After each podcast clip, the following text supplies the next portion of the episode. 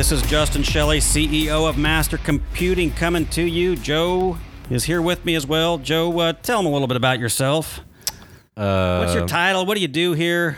yeah, I'm the CTO here at Master Computing. Uh, I manage day-to-day operations for our tech support, uh, service delivery, do our VCIOs, uh, net admin, alignment engineering. I do it all. Basically everything. Yeah, that's it. Okay. Yeah, I run this. guy. Yeah, Yeah, no, pretty much. Pretty much. hey, no, I'll take it. I do the sales and marketing, and I turn the rest of it over to you, and I'm okay with that. So, uh, all right. So this is episode three, guys. We are uh, talking about the stupid things we see out in the wild. Title of this podcast is "Stupid or Irresponsible." I've mentioned before that uh, this it started off being kind of an offensive title that people have been a little squeamish to use in their marketing. I didn't come up with the idea myself. I'm just taking full advantage of it. And I thought it might take a little longer than it took as we started promoting this on Facebook and LinkedIn and whatever else.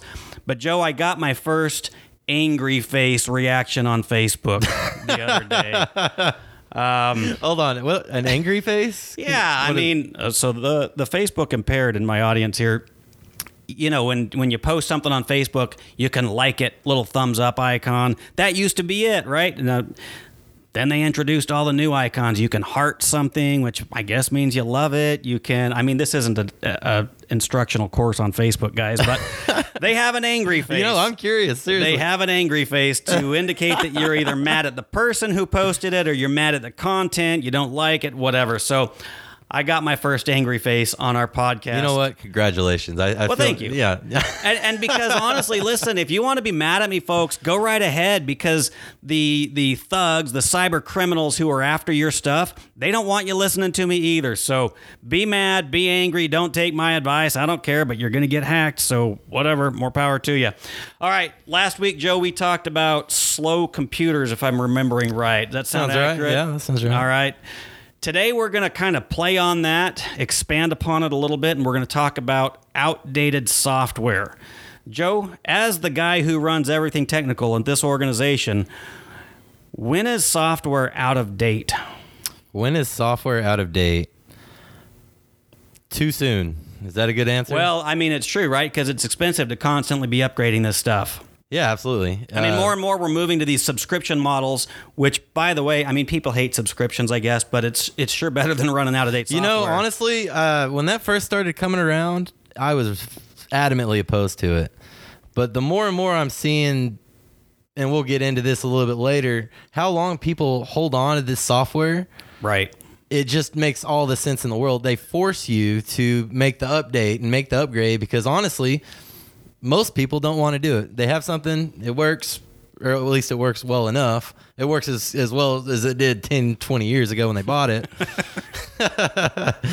and there's no reason to change, they feel. Um, and so they don't know all the background. They don't know the security stuff that's not getting updated. They don't know all that fun stuff. And we, we'll dive into that a little bit later. Yeah, I mean, it's like computers. I mean, we put a we put a time frame on it, three to five years, and and really lean towards the three year mark. And so, we kind of want to do the same thing with software. Put Yeah. a timeline on it. Can we keep it for three years? Can we keep it for five years? Hell, can we keep it for ten years? Yeah. And we're going to talk about ten years today, guys. And it's not pretty. Um, so why, Joe, should we not? Now, where uh, listen, if you can eke out a few more days of life out of some hardware. I mean, we talked about the reasons to not do that, but some people are just going to do it. All right, whatever. But when we're talking about software, there are some additional problems introduced when you use old software. Yeah, tell me about that. Yeah, so as far as hacking is concerned, software is the name of the game. Uh, hardware, it's almost it's pretty hard to actually break into some hardware it, without having to deal with the software behind it. Hardware just doesn't work. It's you know it's any kind of metal rod. It's slow. It's annoying. Whatever. Exactly. But the software side needs to be continually updated because with every update to this thing or that thing that may not have anything whatsoever to do with it, can, can cause security vulnerabilities to any given software at any given time. So that's the name of the game for hackers is to figure a way to get into your software, to get into your computer, to steal your stuff. All right, so let's talk about that. When I, we, I, I gave the teaser of Office 2010. Did I even say that? I said software that was 10 years old. But um, if we're going to look at Microsoft Office, because that's what we're going to dig into today, when do you have to replace Microsoft Office?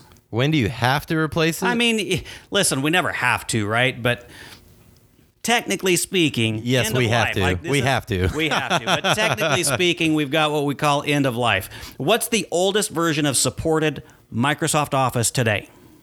2010 expired or end of life of Office 2010 is in October this year. All right, so right now, technically, Office 2010 is still okay. Yes. All right, Um, so let's talk about okay. There's a huge caveat there. Yeah, yeah. Um, and I wish I had the numbers in front of me, guys, but I don't. But uh, when Windows 7, be, it, it recently Yeah. hit end of life. Yeah, Microsoft January. quit supporting Windows 7. And but prior to that, while they're still issuing support, they're still or uh, security updates. They're, they're still supporting it from the uh, you know Microsoft itself is supporting the software still, statistically speaking, if you're running Windows 7, you were so much more likely to get hit with a virus than if you were running Windows 10. So while it's technically still supported by Microsoft, still not a great idea. So when do people upgrade? Like what is what's the advice that we give people on when they should upgrade from Office 20 whatever to the newest version? Do we stay on the most current version? You know, we've already kind of been down that road, but what would be your advice, Joe, as you're going out and meeting with a new prospect and they're running some semi out of date? If they just want, hey, Joe, when do I update? What do you tell them? Sure. My uh, so my blanket uh, status or what I always advise is on your own terms.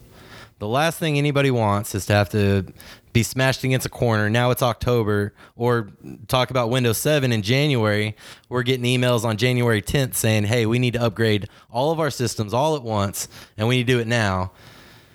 It doesn't make sense financially. It doesn't make sense. Um, um, you know, the timeline just does not work out. Everything's always going to break. There's going to be people out of town. There's always going to be so many roadblocks. And financially, it always costs so much more to do it at the very last minute. So waiting until the last minute is definitely, absolutely do not do that. So don't uh, wait till you're painted into a corner. is what you're Exactly. saying. Like And- Office and- 2010 expires in October. Don't wait till October. And the crappy thing is, most of the time, that's that's going to be the situation that I I get dealt with. Is somebody needs to make this change now, and that's the very last thing you want to do. You want it to be on your terms. You want to have a little wiggle room to where you can prepare and you can, when those extra roadblocks come up that you have no idea that's going on until you're actually halfway through the migration. You want to be prepared for that. You want to have some wiggle room, and you want to, you know, brace yourself for a little extra time, and uh, probably save you some money in in the process of doing so. So let me interject something. When you say on your terms, if if uh, I'm putting myself in the seat in the shoes of a business owner who's not an IT guy, and somebody comes to me and says, "Hey, you want to do it on your terms?" I'm going to say, "Well, my terms are never," or my terms are, you know, when I've got extra money laying around and there's nothing going on. so when you say on your terms, what you're meaning, and I'm going to put words in your mouth, Sure. is have a plan, get some solid advice, and then execute that plan. Well, any managed service provider worth their salt is going to have these kind of meetings. We call them QBRs, quarter bu- business, uh, quarterly business reviews. Get it together, Joe. Yeah. uh, so they are pretty much just what they mean. Uh, once a quarter, we'll go and talk to, uh, uh, you know, the person that makes decisions, and we discuss, you know, what is the future of your company looking like? What do we do? We expect any kind of, you know, grand expansions? Uh, hey, I noticed your phone system's going out of date, and maybe like last year, I would have come to you and said, hey, I noticed everybody's got Office 2010. Maybe we need to upgrade it, and now's the time, as opposed to come October, you're knocking on my door saying, "Hey, none of our emails are working. We need to get them working now, and I don't know what's going on." Or if you give me enough notice, again, putting myself in the shoes of the consumer, the, the client, and you come to me and you say, Justin, you got to upgrade Office real soon. And I say, Joe, I can't do it right now. I don't have the money to do that right now. If we're, ta- if we're having that conversation October 1st, it's kind of game over. But if we have that conversation, I mean, we're talking software that's 10 years old here. Um, maybe we had that conversation two years ago and I say, uh, I can't do it right now. On my terms could mean, all right, well, then let's get it in the budget, right? Let's get it on the calendar. Budgeting is number one. Uh, you want to be able to spread that money out, and I guarantee you, it always costs less. It definitely costs less to do it right once than to do it wrong two or three times. Yes, absolutely. So listen, I was in San Diego. I'm going to segue here a little bit over the weekend. Uh, let me just complain for a minute. That, yeah, I was about to say that just sounds awful. Uh, well, no, I mean, I so six months ago we planned this trip to San Diego. Me and my brother were going to go run a half marathon. I, I do like to run from time to time, and of course it got canceled because of the COVID. And we're like, ah, well, we'll go anyways. We go down there. Uh, there's not much to do because everything's closed down, but we did go. And, and don't beat me up. I know everybody's going to say, well, you should have stayed home. I didn't stay home, guys. I'm sorry. I went to San Diego. I may come down with COVID next week. Whatever. Um, that might be. Stu- Maybe we'll have an episode of Stupid Justin who went to San Diego. I don't know, but the point I'm trying to get at here, if I'll ever get there, is I'm on the beach in San Diego, and one of my buddies, my uh, motorcycle riding friends, see he sees my stuff on Facebook, and so he texts me like, "Hey, what are you doing in San Diego?" And we start chatting. And I said, "Well, come on and join me. You know, get out here. Uh, flights are cheap, hotels are cheap. Come on down." And he said, "Well, you know what? Let me." Where's my phone? I'm going to pull out this text. I'm going to read it to you. I won't give any names. We'll protect the guilty. Uh, my friend wasn't the guilty party, by the way. He's just a fellow IT guy that uh, works for another larger IT company here in the area. And give me a minute, scrolling to it. Do, do, do. He says, I got to do an email migration this weekend, so that's why I couldn't join you. And guys, email migration. Joe, how fun are email migrations? I have nightmares. They suck. All right. That's, that's what I said. I said, man, email migrations suck. He said, this one has literally been the worst. Uh, some stuff has gone smooth, but this company has been neglected for 10 years, still running Exchange 2010 and Office 2010. Now, we've just mentioned Office 2010 is still okay. You look like you're going to say something, Joe. Yeah, so yeah, Exchange for uh, the layman here, that's the actual mail server itself. So if you're on Office 365, there's going to be out in the cloud. This is going to be Exchange, meaning it's going to be either hosted there or you've got it hosted with someone else. Um, but that's end of life. That's done. That's that was done back in January. That's no longer supported by Microsoft. No, I mean, you're. Are we stupid, Joe, if we're using Exchange 2010? Yes, you're stupid, stupid. and irresponsible. Irresponsible is Office 20, 2010, Office 2010, Outlook, Exchange, or uh, Word, whatever. But Exchange 2010, guys, we've moved past irresponsible. Now we're into stupid. And don't even get me started on the nightmares of getting a, a hacked email system. That is the Oh, end of your life. Yeah. end of everything. They can get into your financials. I don't even want to get started. Well, Any- uh, okay, so your point before was you can't, it's hard to do something. If you prolong it, it becomes more difficult. Okay, right? You said if you do it on your timeline, you do it with a strategy in place, it's actually cheaper in the long run. It's easier in the long run. It's on your terms, all that. Exchange 2010. Now, I'm going to get a little technical, guys. We try to keep this show pretty uh, layman terms, but can we migrate an Exchange server from 2010 to the current version of Exchange server directly? no, not directly. No, no. There's yeah. So what do you have to do? Uh, there's a few. So you have to pretty much have a third party. You've got to download all your emails, pretty much to a hard drive or a flash drive, and then you got to uh, you got to convert those into this other form, and then you've got to upload those in, upload those into the cloud. Then you've got to sort them. out. I don't. Do you So really want to get in the weeds here? No, yeah, I don't. I don't want to get too much, but there's not a direct migration path. No, not at all. Yeah, 2020 not or what, at all. what's the current 20? What's current Exchange server for those that are even still using on-prem server? All right, so I'm getting too much in the weeds here, guys. But what I'm this is a perfect example of this cost way more by waiting, by putting it off, than it would have to do it up front to do it right. So, um, my response to my friend here, and sorry for my foul language, guys, but I said, "Holy shit." That's a huge security risk. They're lucky they haven't been hit. And he responded, I know, and that's only part of it. Server 2003 still existed Oh, at this company. goodness. Windows 95. I mean, I don't even Good know when that was end of Lord. life, but it yeah, it might have been a while ago. So the problem with this is the local IT guy is is allowing it. I don't know the company. I don't know the local IT guy. I don't know the dynamics of the relationship. Um, it could be that the local IT guy, poor bastard's telling the owner, the CEO, "Hey, sir, you need to upgrade from Windows 95," and the owner's like, "Yeah, I don't have money." And then and the IT guy just says, "Okay," you know, and and goes back into. I don't know. Maybe that's let what's me, going on. Let me jump in. Most right. of the time, what I'm seeing and hearing is the IT guy's just trying to get his nine to five paycheck. They're they're trying Right. to fix everything that's been broken for the day, so he can go home and not have to think about work. Like like I was saying about the managed service provider, you know, worth a grain of salt. They're planning for the future. IT guys, not necessarily so. So you've got, I mean, the two business models that we talk about is break fix, meaning you call us, we fix it.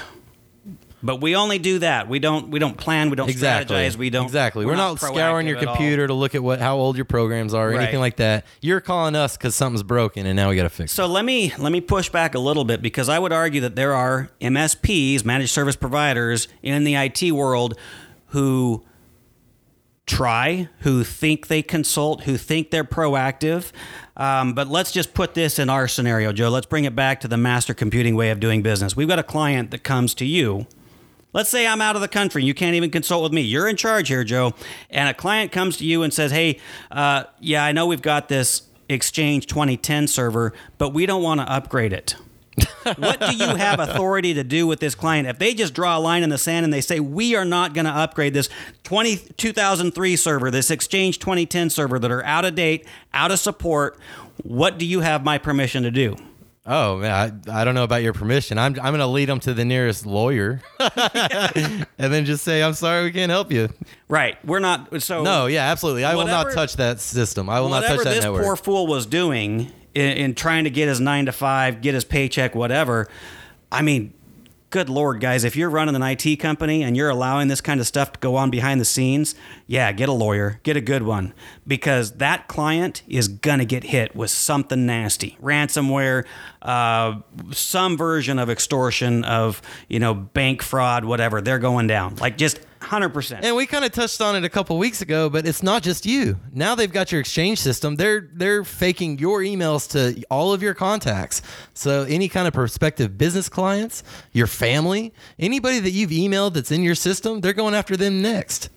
So, and this is where, again, putting myself back in the shoes of, of our clients um, or just, you know, a, a layman business owner who doesn't understand IT, and I'm paying an IT guy and he's promising me the world.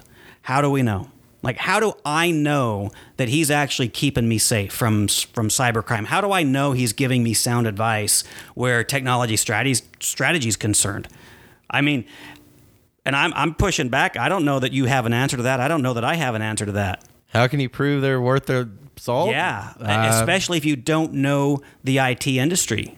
That's a tough situation people are in. Am I wrong? uh, no, not at all. Yeah. So, guys, what I'm what I'm getting at here is, I hope you're not sleeping well at night thinking everything's taken care of. I mean, we're living in a time where we're, we're literally watching the world burn down, right? We're we're watching the the riots from the the racist stuff that's going on. We're watching the COVID nonsense that hasn't wrapped up yet. We can see our world turn upside down pretty quick. There's uh, something that we can do to help you out. At a minimum, we want you to have this plan. We want you to have the roadmap. We want you to be able to do the upgrades on your terms, never because it's absolutely necessary. You're painted into a corner. Um, I mean, that, that's what I got. Joe, any parting thoughts here? no, that's sound advice though. Definitely do it on your terms. Don't don't let it sneak up on you. All right, guys, schedule your uh, your online meeting today. Master-computing.com slash discovery. See you next week.